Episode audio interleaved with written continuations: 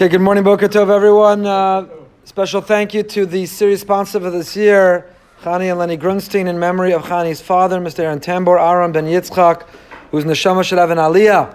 We continue, to help yourself to some coffee. We continue on Wednesday mornings, being machazik one another, strengthening one another, to try to live our best lives, and to try to achieve all that we're meant to do and be all that we're meant to be.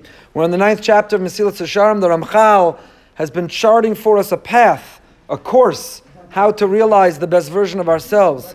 And here he talked about, he identified the first quality we studied was zehirus mindfulness, consciousness, cautiousness, vigilance, how to see the pitfalls, the obstacles, where we go wrong, to navigate around them. You could have all the perfect intention in the world.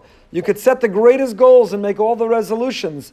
But if we haven't identified what's likely going to knock us off course, then even if we begin and come out of the gate with enthusiasm and inspiration, but we probably will fail and give up before the end of that day. The second midah or character that we've been studying is zrizus. Once we've conquered how to navigate and live with vigilance and caution, now we're prepared to let loose. Now we can go after with zeal and enthusiasm and vigor. Now we can set our goals and pursue them and chase them. So here in the ninth perek, in the ninth chapter, the Ramchal has been telling us the mafsidei hazrizus. What are the things that undermine?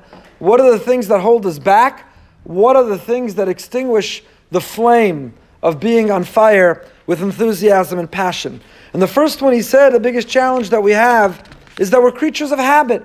And the habits that we formed, some have a habit of sleeping late, some have a habit of overeating, some have a habit of losing their cool, some have a habit of being envy and jealous, some have a habit, all these habits and patterns that we've set in place and the longer we're alive and the more we've been living that way, the harder it is to change, the harder it is to undo. And so the first recognition and realization we have to have are the habits that we formed. What are the triggers that launch those habits? And what do we need to do in order to change them? There are wonderful apps I've shared before, one called Streak, another called Habit Bull, which you can put on your phone and allows you to track the habits that you're trying to change, the changes you're trying to make in your life. Today was davening number 31. I decided 31 minyanim ago, weekday minyanim ago, that I was making an absolute commitment not to take out my phone during davening. So for 31 last minyanim, I'm not showing off, a little bit of a flex. But for the last 31 minyanim, I put my phone on airplane mode or left it in my office before I came in for minyan. Why does it help to change a habit that way? Because when you have a streak going, you don't want to break it. It's very superficial, sort of pathetic, but it works. If you want to change a habit, you've made a commitment and a pledge. If you find a chavrusa or a partner to do it who holds you accountable, and you have to text or post to one another that you've lived that habit another day, that your streak is still going. So one of the mafsidei hazrizus one of the things that holds us back from achieving our goals are the habits that we form, but we can change them. You can change them. It takes 30 days, 40 days, 60 days, whatever the research shows, to change a habit. And the amazing news is, once the habit is changed, now we still are creatures of habit, but we're creatures of the right habits. We form the right habits. The inertia of the habits that we formed is so powerful. Rav Nassan Wachtfogel, the mashgiach of Lakewood, once came into davening, and he looked sort of disturbed and and frazzled. So one of the Talmidim asked him, What's the matter? And he said, Even before davening, yet early that morning, he tried to fulfill the mitzvah of Pidyon Shvuyim. There were two captives that he tried to redeem and he tried to free. And despite giving it his best effort, he failed. So the Talmidim were sort of puzzled. They hadn't heard of any emergency case. Who were these captives? Who were these Shvuyim who he was trying to free? And he said he went to the dormitory and tried to wake two of the Talmidim. But he failed. They were captive. They were held hostage by the habit, by the desire for sleep, by laziness and procrastination. It was too cold outside. They were up too late the night before. And he felt he had failed that mitzvah pidyon shvuyim to free or liberate someone from their captor. And often the captor is ourselves. The second of the mafsidei, as Rizos Ramchal said, is Rova pacha v'godel amorim and v'tol dosav. We worry mehakor mehachom. We have to worry about the weather. We worry about the conditions. If you're in Chicago, you're worried that your airplane is going to slide off the runway. If you're in Boca this weekend, it's going to dip to the frigid, it's going to hit the 60s. May even hit the high 50s. Time to take out the Uggs and the leather jackets that you've schlepped down from the northeast. northeast. So there are people who say, get out of bed, run with alacrity and zeal, it's cold. Or do you know how hot it is outside? It's easier just to stay in the air conditioning.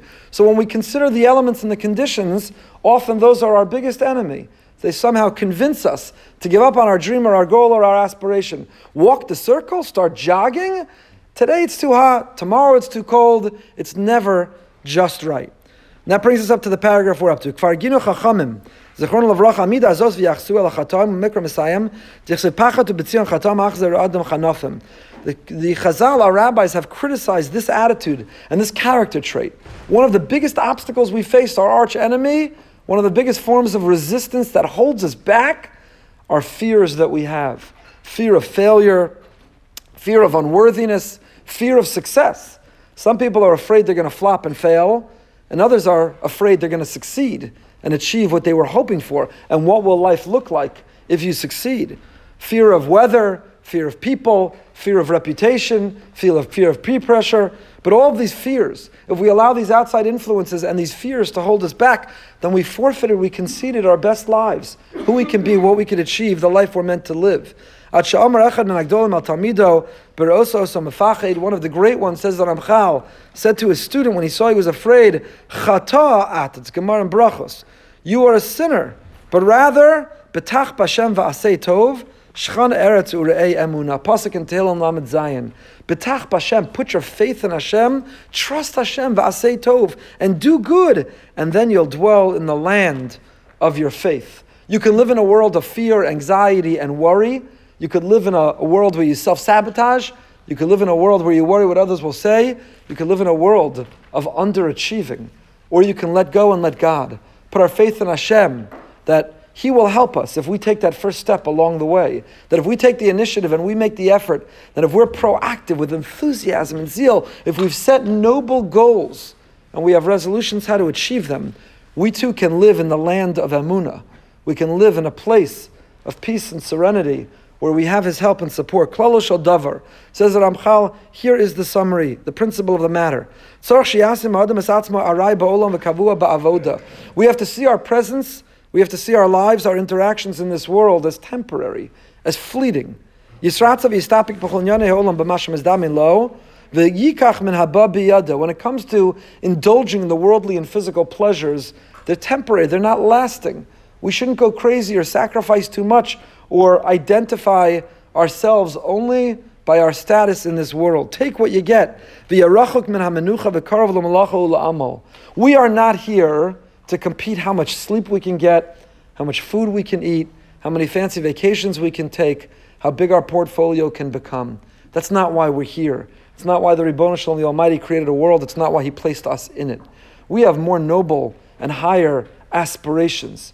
We have an impact and an influence we're meant to have, a role that we're meant to play within our families, within our community, and within this world. And maybe that includes killing it in business so that we have the wherewithal to make that impact.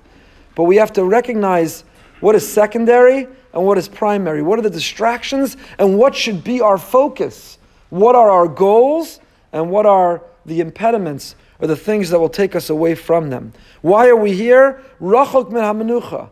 We're not here to rest. It's not a competition of how lazy we can be. The karav malacha. We should love to work.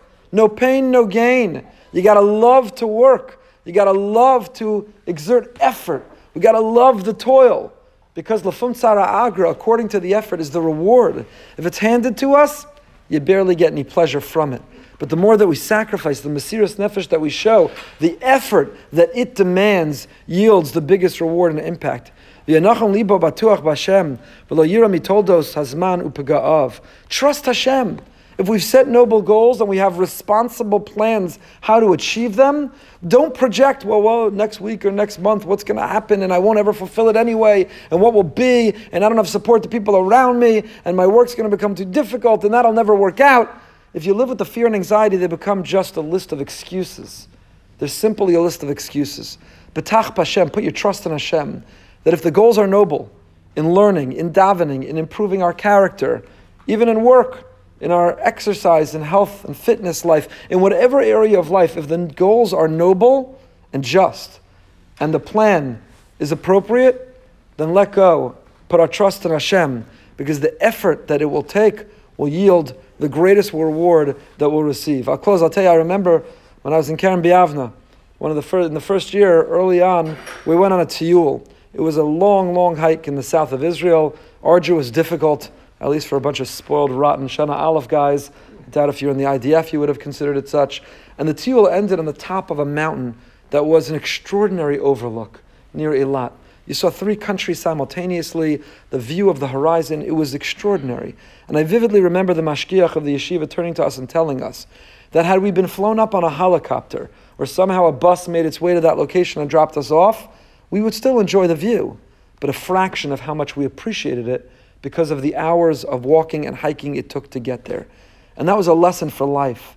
It takes effort, it takes work, but when you get there, the view is so much sweeter it's so much more enjoyable because lafum tzara agra, according to the effort, is the reward. Have a great day.